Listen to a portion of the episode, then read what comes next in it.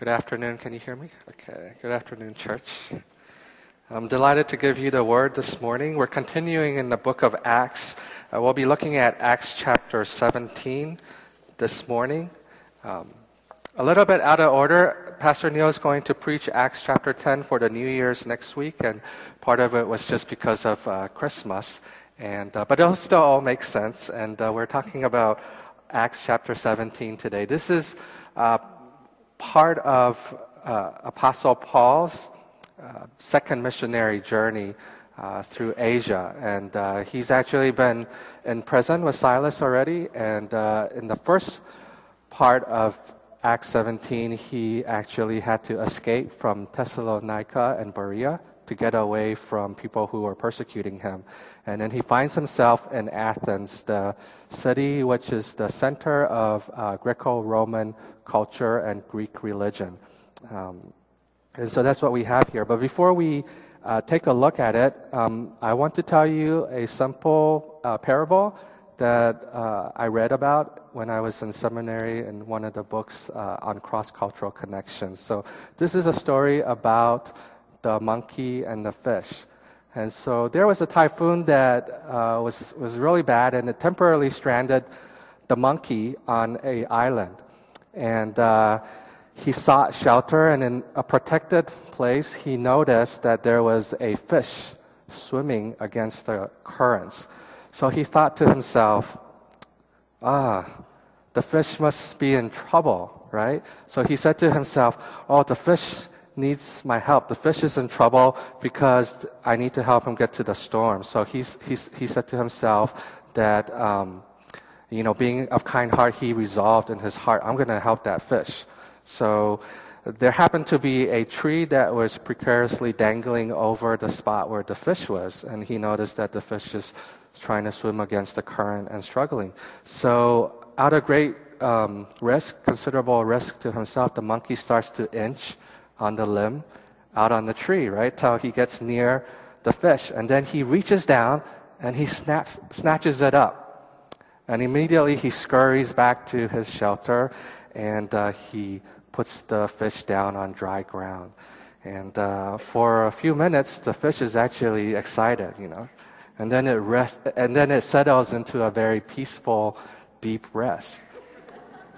And the monkey is just full of joy and um, satisfaction because he said, Yes, I have successfully helped another creature.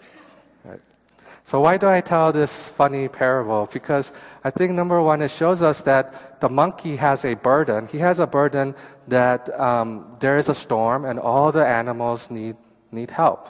And he also has the truth. He knows that the storm is dangerous and he knows that we need to um, get out of harm's way. But what is he lacking?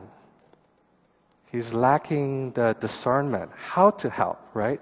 And I think a lot of times it's, it's the same way. You know, for us, we might have a spiritual burden for the world around us. We know what the truth is that Jesus died on the cross, that he raised from the dead, and that he gives eternal life to all those who will confess their sins and call upon the name of Jesus.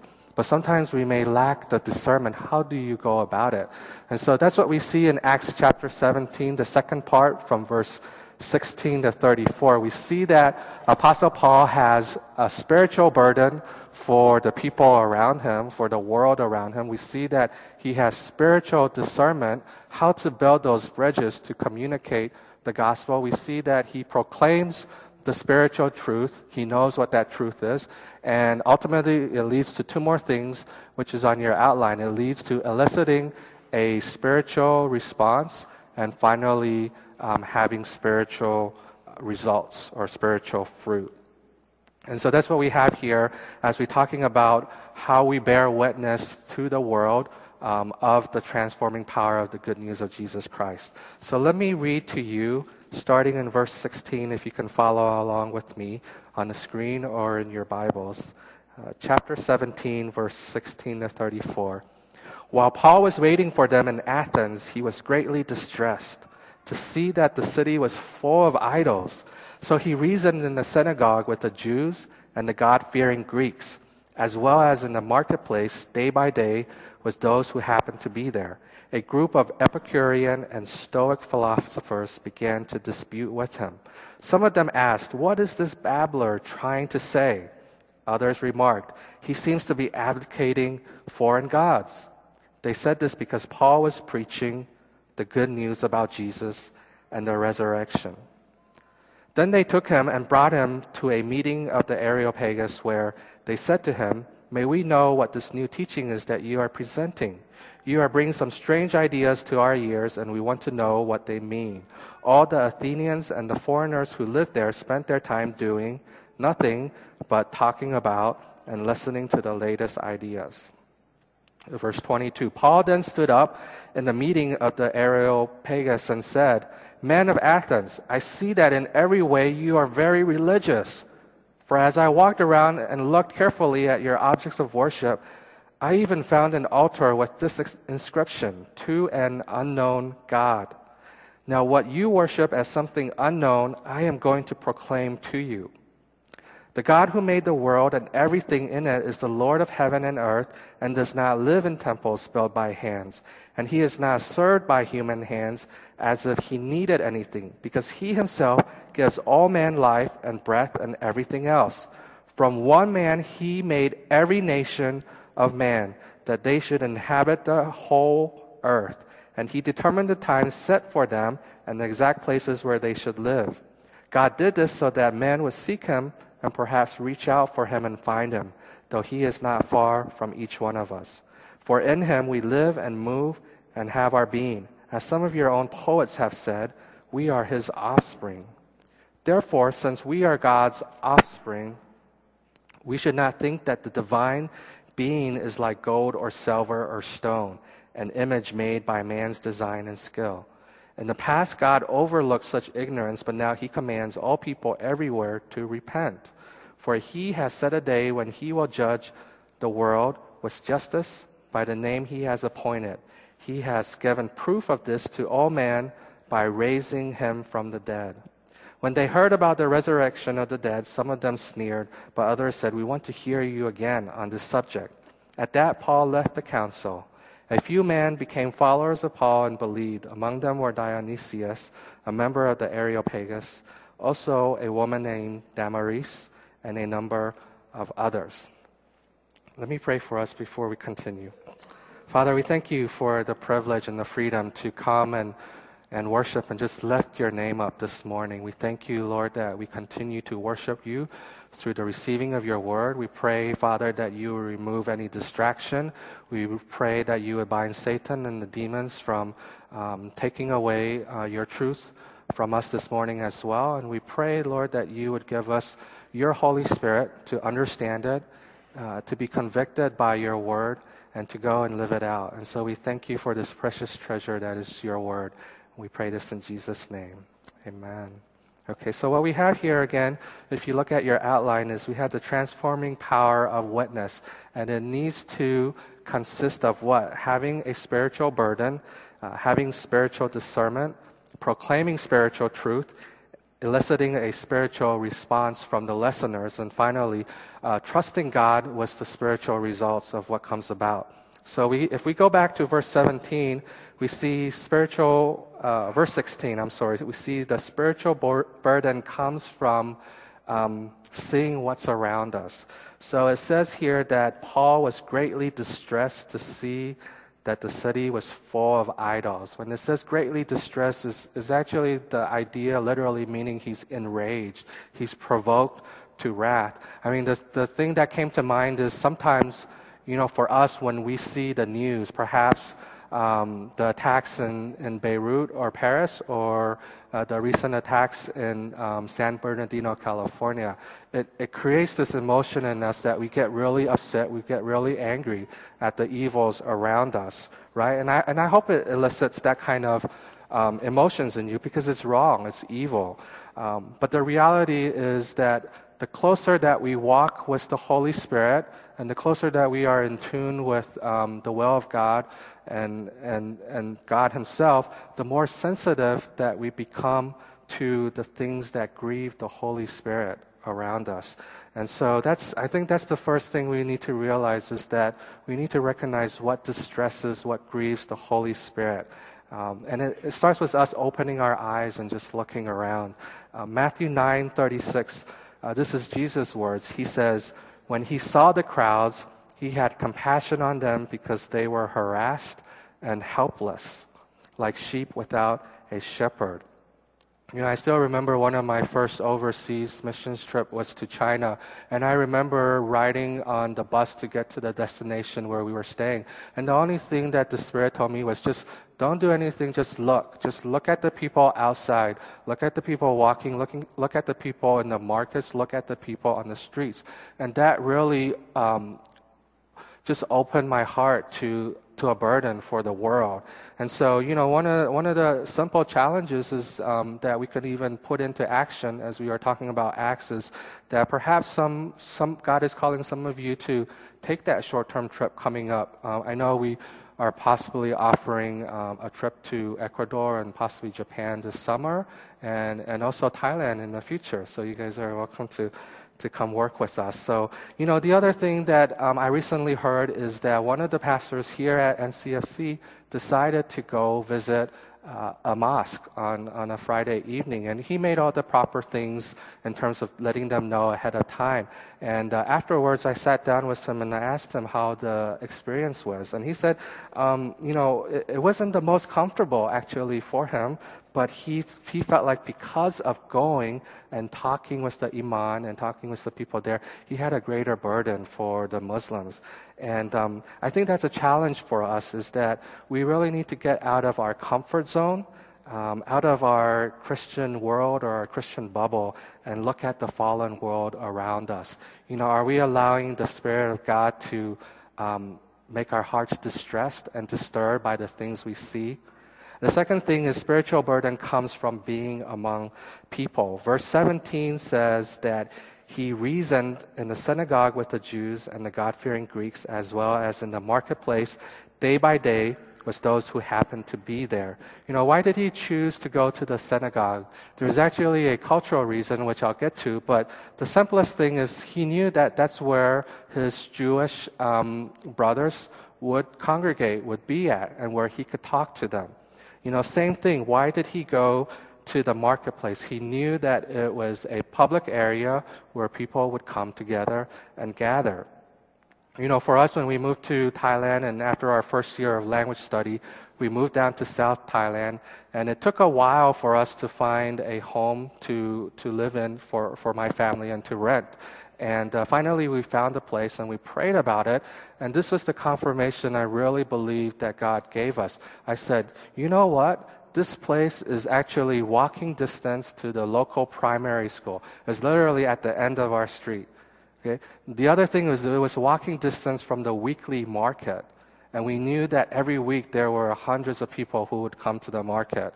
Um, the other thing is it was walking distance from the Buddhist temple where um, a lot of the Thais would come and congregate and basically share lives, whether it's funerals, weddings, whatnot, they would come there. And so we knew that it was confirmation that God wanted us to live there. And it turned out to be so because, you know, God wants us to be among people. That's how we develop a spiritual uh, burden. You know, I think with our modern uh, world, uh, it's really changed from what's called a microeconomy to a macroeconomy. Microeconomy, all that means is that simply uh, you, in the past, people may go to the street vendor down, the, down, down their house for their produce, right? And they would have to go uh, every day. Uh, and usually that's an opportunity to have conversations and to build relationships. And that's the same with uh, Lila and I in Thailand. There's certain places that we try to go to regularly, and it allows us to talk with them and to build a relationship. Nowadays, we have what? We have supermarkets with even self checkout lines, right? We were trying to use those when we came back to the US, and I don't think we still figure out exactly. We, we take like twice as long. And the, peop- the helpers usually stare at us like, what country are we from? So, but you have self checkout lines where you literally do not need to talk to anyone at all between going in and coming out. And um, so that's microeconomy. All that means is that um, you, you know everyone who you purchase from and you see them every day. And so the relationships are normal, they're natural, and they actually uh, are necessary for your existence. And it produces the natural contour for the flow of the gospel in our life. Now, in the microeconomy, uh, you have things like transportation and refrigerators that have revolutionized our lives, right? You can buy a whole week's or two weeks worth of groceries and not have to go out to the market at all again. And um, maybe this is to a certain extreme, but I think that it's even possible for you to literally go from your home to your car, to your office, to your um, cubicle, and then back home without even having to see a person at all. Now, I know a lot of us do work with people, but I'm just saying, uh, extreme cases, you can literally go through the whole day without seeing a person. And even the way that uh, our suburbs and our neighborhoods are laid out, right? You have the iconic white picket fence, right? That creates divisions between houses. And, and my question is when was the last time you and I have entered into our neighbor's house or have had them enter into our homes? You know, and that's perhaps a challenge for, for us. Um, and so, the, really, the, what can we put into action then? It means that we need to get out and be among the, um, among the people. We need to be intentionally engaging with our communities and building relationships with the people for the sake of the gospel. And sometimes that means trying to figure out new ways to build those natural relationships. But here's the challenge I think uh, I want to em- empower you as a congregation is a lot of times you guys have more influence among the people around you than even say I as a pastor or the pastoral staff because we carry the label that we are uh, religious leaders, and usually that scares people off. I still remember, I think this was five or six years ago when I was working at NCFC. No one here, but I, I made a phone call when I guess it was still okay to kind of call people, and I, and I just wanted to see how the person was. And I remember the person responded with, Oh, um, did I do something wrong? it's like, no, I just, I just want to see how you are. You know, I just want to, to to see, you know, how your life is. And, and that's, that's the divide sometimes, you know, that pastors have. And so I just want to empower you guys that you, you have that special, um, influence among your peers and your friends that sometimes I wouldn't have. And even for those who are new or young Christians um, here, you know, I, I would encourage you, you probably have a network of friends that, that we would never have as, as Christians. So, you know, go out there, be among the people, and allow the Spirit to give you a burden for them and, um, and, and go from there. So the next thing is spiritual uh, discernment then. Remember the monkey and the fish, right? We can have burden and we can have a spiritual, uh, we can have the spiritual truth, but we also need spiritual discernment. Uh, and so we need to, number one, remember that the gospel is for, foreign and even foolish uh, to those who are not saved. In verse 18, it says that some of them asked, What is this babbler trying to say? Others remarked, he seems to be advocating foreign gods. And in verse 21, it says, You are bringing some strange ideas to our ears, and we want to know what they mean. You know, it's not uncommon for people to misunderstand Christians. Even in the first century, some of you may have heard this that Christians were misunderstood to be cannibals and to commit incest. Why? Because it was spread around that they would have this thing called the Lord's Supper where they would eat the bread, which is the body, right? and they would drink this wine called the blood, right? So they were actually labeled cannibals. And why were they labeled to commit incest? Because in the church, everyone was calling each other brothers and sisters, right? Even those that they married. So of course, you know, there was misunderstanding. And so what that means is it's so, so very easy to misunderstand the truth that Apostle Paul is trying to uh, convey. And we know in 1 Corinthians chapter 2, uh, verse 13 of 14, it says that the person without the Spirit does not accept the things that come from the Spirit of God, but considers them foolishness and cannot understand them because they are discerned only through the Spirit. So what does that, what does that mean for us? That means that when we have this spiritual burden and we have we want this discernment, that means we always start with prayer. We always call upon the Holy Spirit to help reveal spiritual truth to the people that we are engaging with. Because evangelism is not just a exercise that a physical exercise we do, it's a spiritual endeavor that we go about. So the second thing is with discernment is that we learn to build bridges to communicate the gospel. So just a big word for that would be contextualization, right? Uh, verse 22 to 23 it says, Paul then stood up in the meeting of the Areopagus and said, Men of Athens, I see that in every way you are very religious. So he's observing that, and he says, For as I walked around and looked carefully at your objects of worship, I even found an altar with this inscription to an unknown God. Now, what you worship as something unknown, I am going to proclaim to you. So, what does that mean to contextualize or to build bridges for the sake of communicating the gospel? Number one, it means that we need to start with adopting the attitude of a learner. You know, Paul didn't go and say, oh, that's just completely wrong, and, you know, there's no such thing as an unknown God. He actually used that as a stepping stone to say, this is, you know, I will tell you who this unknown God is, right? He notices that they are very religious. It just means you keep your eyes open again.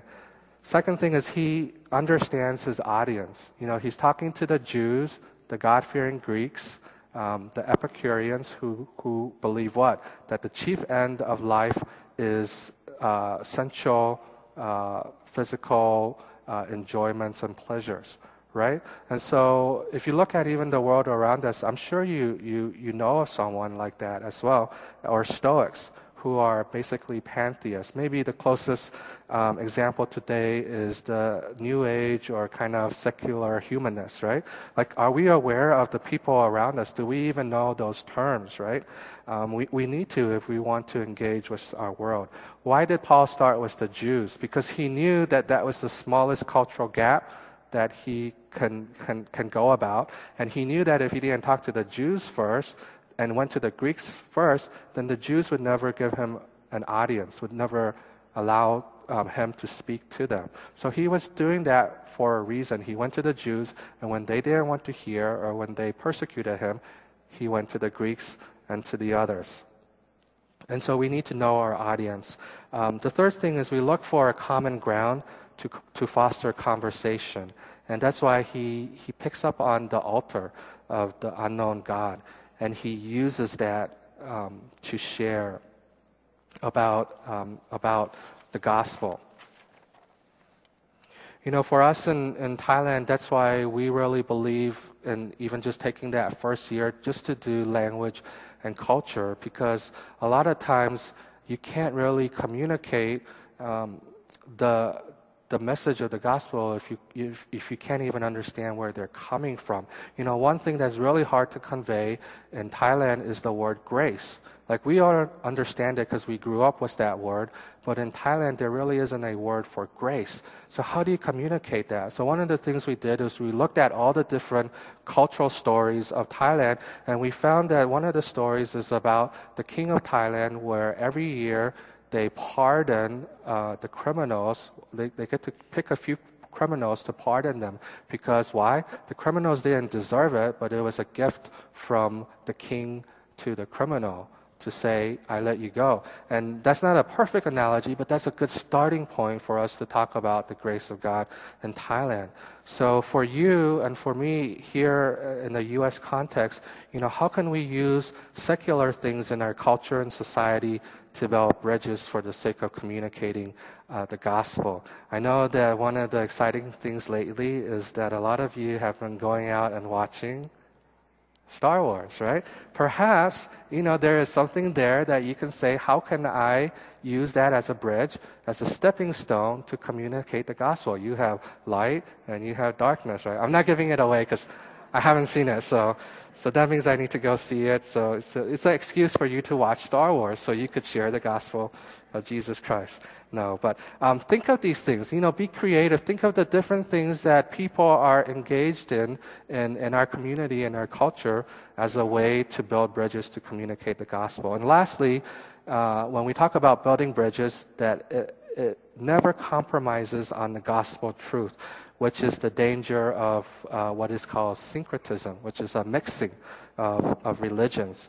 Um, perhaps the best way to, to illustrate this if, is if I said to you, I have blue paint and I have yellow paint here, and I mixed it up thoroughly, and then I said to you, Can you see the blue? And this is thoroughly. I know it's just an analogy, but I know everyone's going to like pick at, oh, I can see a little bit. But can you see any blue or can you see any yellow in the paint anymore? The answer would be no. And if I ask you, can you take the blue out of the green or can you take the yellow out of the green? The answer again would be no. Now, what's the point of that illustration? Is to say that when we start mixing and compromising on the gospel, on our Christian faith, then it makes it very difficult to separate what's true and what's not anymore. So the, the thing in building bridges is we never compromise uh, on the gospel truth, is, which is what we see here uh, with Apostle Paul as well. And so, what does that mean for us? I mean, even in the U.S., I have heard and read of churches where the uh, pastoral staff is forbidden to use the name of Jesus at the pulpit. Or I've heard of um, uh, worship services where they use secular rock music. Now, I'm not talking about secular uh, rock style of Christian music. I'm just talking about just purely uh, secular rock music. I just don't understand how that you know communicates worship. You know, and so there we have to be careful. And so even in building bridges, we can't compromise. Um, the next thing is spiritual truth, right? Uh, verse 24 to 28, what does Paul do? He proclaims the good news of Jesus Christ. And that's in verse 18. It says that Paul was preaching the good news about Jesus and the resurrection.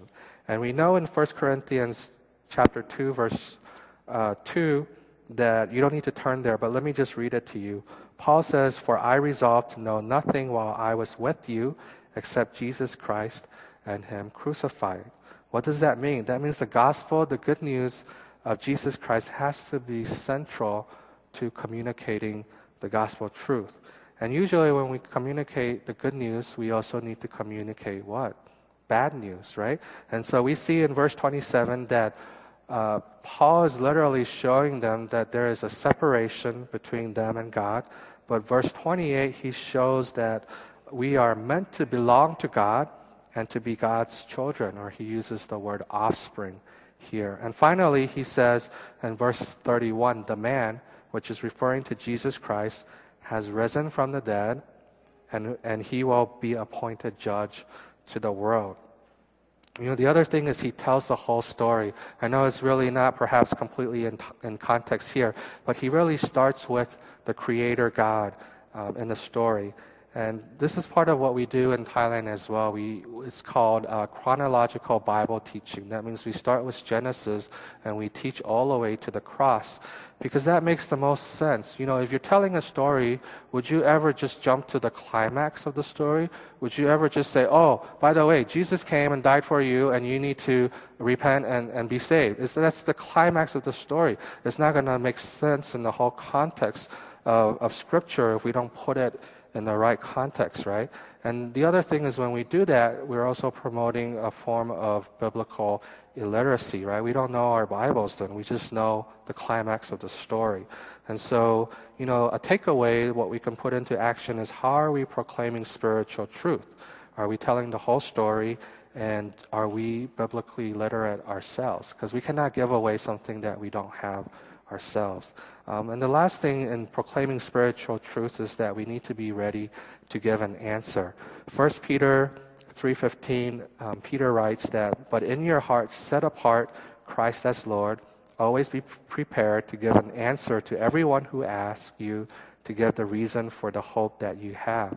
And one of the things I love is that the Timothy ministry, which is the middle school, high school ministry here at NCFC, is doing um, a scripture memory contest.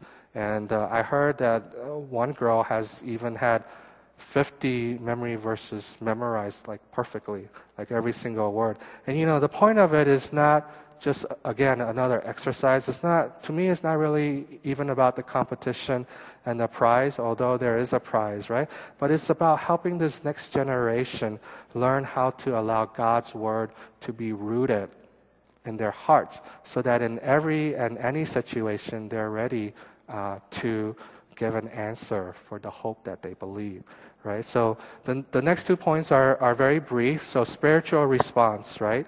Um, here, Paul in verse 30 calls them to basically repent. He says, but now, but now he commands all people everywhere to repent. And then he also offers proof. In verse 31, he says that God has given proof of this to all men by raising him, who is Jesus Christ, from the dead. You know, it's really not a blind faith. You know, we need faith to believe in Jesus, but it's not a blind faith. And for us today, when we're you know 2000 years removed from the resurrection of Jesus Christ, how do we present proof then? You know, and it goes back to repentance is always coupled with baptism. Baptism is about what? Baptism is about when we die with Christ and we are resurrected to have a new eternal life. And so, what that means is our proof is our resurrected life, how we live out our eternal life before the world to see. And so, when we communicate uh, spiritual truth, the gospel of Jesus Christ, we also always need to keep in mind to elicit and allow the listener to respond. Or else it's just knowledge in their head, right? Or else it's just receiving and it's not responding to God. And so the last thing is spiritual result. Uh, in verse 32 to 34, it says that some did what? Some, uh, some of them sneered, sneered at Apostle Paul. It basically means to mock, right? To make fun of him. And so what that shows us is that true evangelism uh, involves rejection. Some, sometimes we will be rejected when we share. And, and it can be hard for people who hear to change. And that's why a lot of times they are not ready. Um, but I think that's what reminds us that we really need to have sometimes a childlike faith in communicating the gospel and not being afraid of rejection. Uh, our oldest son, Caleb, he's by no means a perfect child. Uh, I just had to reprimand him last night for something. But, you know, he is an example, even I think, to, to me and to, to us sometimes as the older generation. You know, it's, it feels like every month he comes back and he says, I shared Jesus Christ with someone at school. It's his first time in public school since uh, the two months he did in kindergarten when we were here. And about two months ago, we went on a field trip, and he said, Oh, Dad, I, I, I went to chaperone and he said, Oh, dad, can you sit on the other side because I want to sit with my friends? So I said, Sure. So after the trip, he's, he's all excited and he said, Dad, dad, you know, um, I, I prayed with my two friends. And, and I was like, Really? And he's like, Yeah, I prayed with my two friends and one is a Muslim and one is a Jew, right? I don't, you know, I've never sat down with him and say, This is how you evangelize, Caleb. I've never, you know, he sees our life in, in Thailand, but other than that, you know, I don't, I don't talk about methods or ways to do it. I just say we're, we're Christian. And about a month later, he said he prayed with the same two boys again. And he said that he asked them to pray to receive Jesus Christ. And right before Christmas, he, he came home and he said, Dad, can I, can I buy two Bibles to give to my two friends? You know, and it's like, wow, you know, it really puts me as a, as a pastor to shame, right? Like, you know, but I think it's this childlike faith and this, this um, not being afraid to be rejected. And lastly, we see that some will believe. It says a few, uh, a few of them became followers of, of Paul and believed in Jesus Christ, right? Bill Bright, the founder of Campus Crusade for Christ, or what is known as Cru today, uh, made a statement that faithful witnessing involves preaching the Word of God and leaving the rest uh, to God. Now we know there's spiritual discernment in that, but what he's trying to say is that when we do all we can do, the results are up to God. And so, you know, as an encouragement to all of us, just remember that we are simply the messengers and Jesus is the Savior. And so that takes away the pressure of trying to produce results. And that's, that's the same thing. Every other month we write a prayer letter. And initially, the first few years, there was a lot of pressure. Like, I felt like I have to write something to let NCFC know, like, thousands are coming to know the Lord. But that wasn't the case, and that's not the situation in Thailand. But it, the pressure is off when I know the results are up to God and not on us. So let me pray for us. Father, we thank you for your word this morning. We thank you um, just for the amazing privilege of being called a Christian, uh, one who follows after Jesus Christ. And we pray, Lord, that you would give us a greater uh, spiritual burden for the world around us, um, starting with here at home, our Jerusalem, and out to the ends of the earth. And Father, we pray that you give us discernment that can only come from the Spirit and help us to proclaim the spiritual truth and not compromise on it. And Father, we pray that we will see fruit that leads to the glory of your name. And so we thank you for your word this morning. And we surrender our lives to you. We pray this in Jesus' name.